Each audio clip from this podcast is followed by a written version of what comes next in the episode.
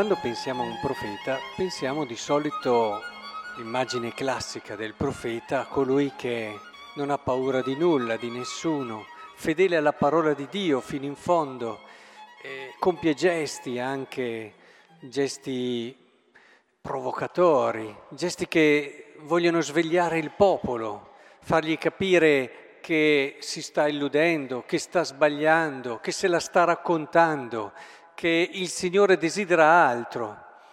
Certo, questo è il profeta, una persona che non ha paura di non andare secondo il consenso, mm, che non ha bisogno di consensi. Il profeta è uno solitario, una persona che è condannata, tra virgolette, alla solitudine, perché nel posto che ha così vicino a Dio non può avere tanti amici e, come dicevo prima, tanti consensi. Il profeta è una persona scomoda. Ecco, questa è un po' l'immagine che in un qualche modo abbiamo quando pensiamo al profeta.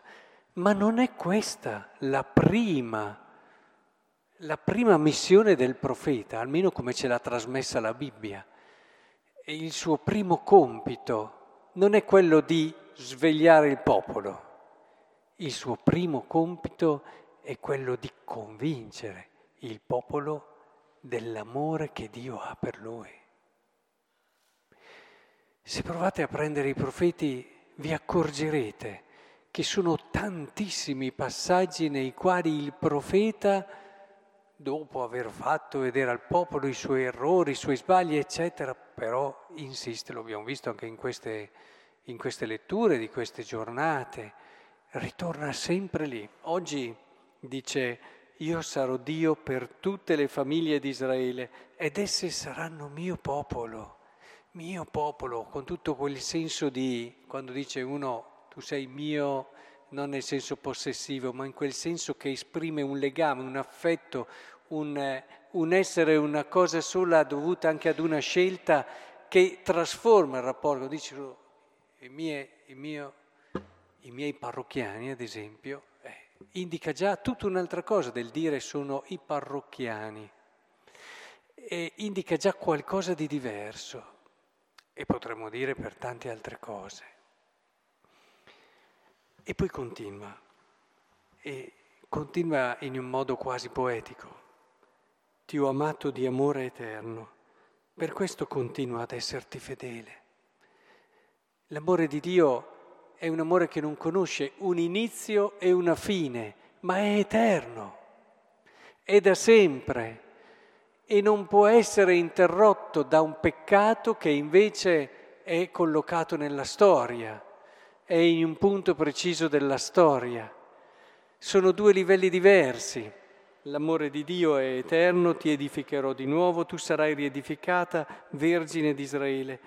Di nuovo prenderai i tuoi tamburelli, avanzerai danzando tra la gente. Potete rileggerlo tutto con calma. Troverete un animo paterno e materno allo stesso tempo. Sì, i profeti ci hanno rivelato un volto di Dio che allora era sconosciuto, un volto di Dio amante, un volto di Dio padre, un volto di Dio madre, un volto di Dio che raccoglie in sé tutte quelle esperienze d'amore che la nostra vita umana ci ha fatto toccare con mano, quando nella nostra vita possiamo dire qui c'è amore, ecco che i profeti hanno preso quell'esperienza e l'hanno applicata come criterio, come via per comprendere l'amore che Dio ha per noi.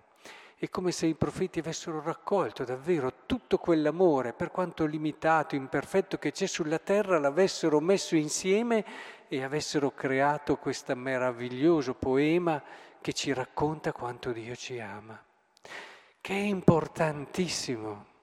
Il cammino spirituale, per questo io credo che l'anno della misericordia che stiamo vivendo sia un anno di profonda spiritualità ascesi, non è solamente un, un anno facciamo festa perché tanto Dio ci condona tutto, no, no, no. Guardate che capire e comprendere l'amore e la misericordia di Dio implica un lavoro di ascesi e di crescita spirituale notevole. Perché per molti di noi L'amore di Dio è la nostra idea di amore di Dio. Siamo sempre noi. Ed è per questo che tante volte alcuni addirittura se ne approfittano e spacciano come esperienza dell'amore di Dio in fondo quello che è il loro volersi giustificare in tutto quello che fanno.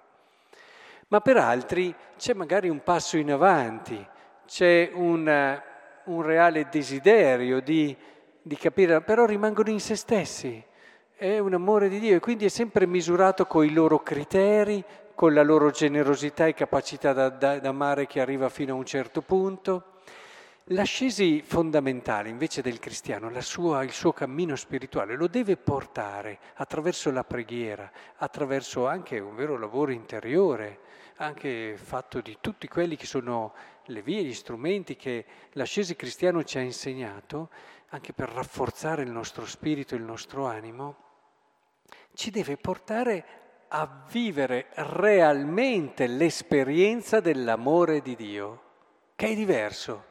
Un conto è avere l'idea dell'amore di Dio, un conto è fare l'esperienza. E da questa sinceramente ci difendiamo. Voi direte come mai?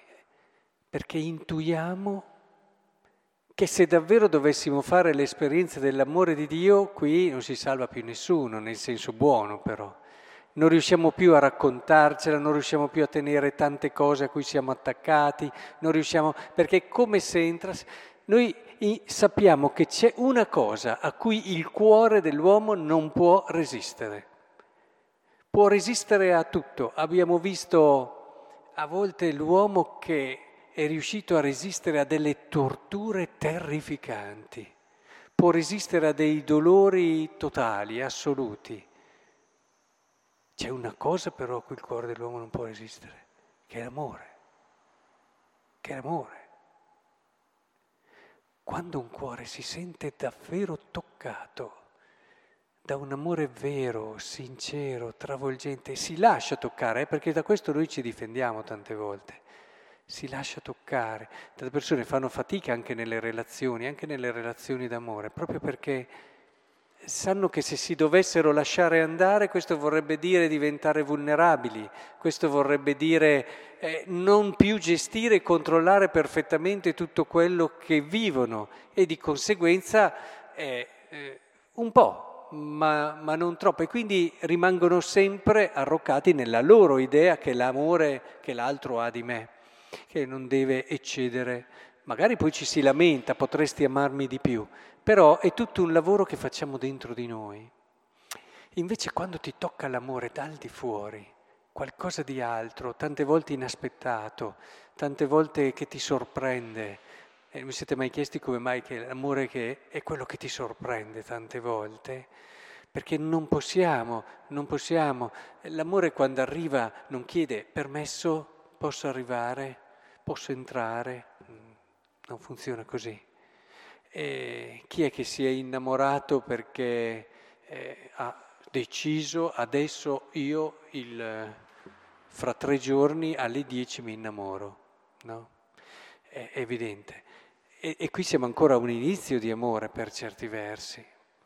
Però non bussa, non chiede permesso. Quando arriva il vero amore, noi sappiamo che diventiamo vulnerabili ma eh, non abbiamo più tutte le nostre difese. È vero, intuiamo che potrebbe essere la cosa che ci cambia la vita, la cosa che il nostro cuore in fondo desidera e proprio perché non l'abbiamo ci riempiamo di tanti surrogati di ogni tipo. Eh? Di ogni tipo. Dicevamo ieri, eh, prendiamo il cane quando abbiamo bisogno d'affetto, oppure prendiamo tante altre cose tutte quelle cose che in un qualche modo, eh, anche quei falsi rapporti, quei finti rapporti, o ci buttiamo su quella passione che diventa, eh, avete mai visto quelle persone, chiamiamole così, zitelli, no? che hanno delle passioni, dopo sono tutti precisi, attenti a tutte, hanno quasi delle fisse, si buttano su tante altre cose che compensano un vuoto, un vuoto che c'è.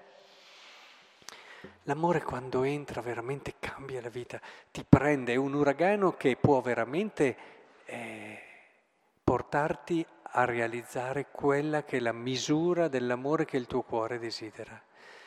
Il problema è che noi ne siamo difesi. Paradossalmente il cammino spirituale è questo, togliere mattone dopo mattone, e il peccato è un mattone enorme, quelle difese che noi abbiamo all'amore, lasciare che l'amore di Dio entri, l'amore di Dio ci tocchi, che vinca le nostre paure, che vinca le nostre difese.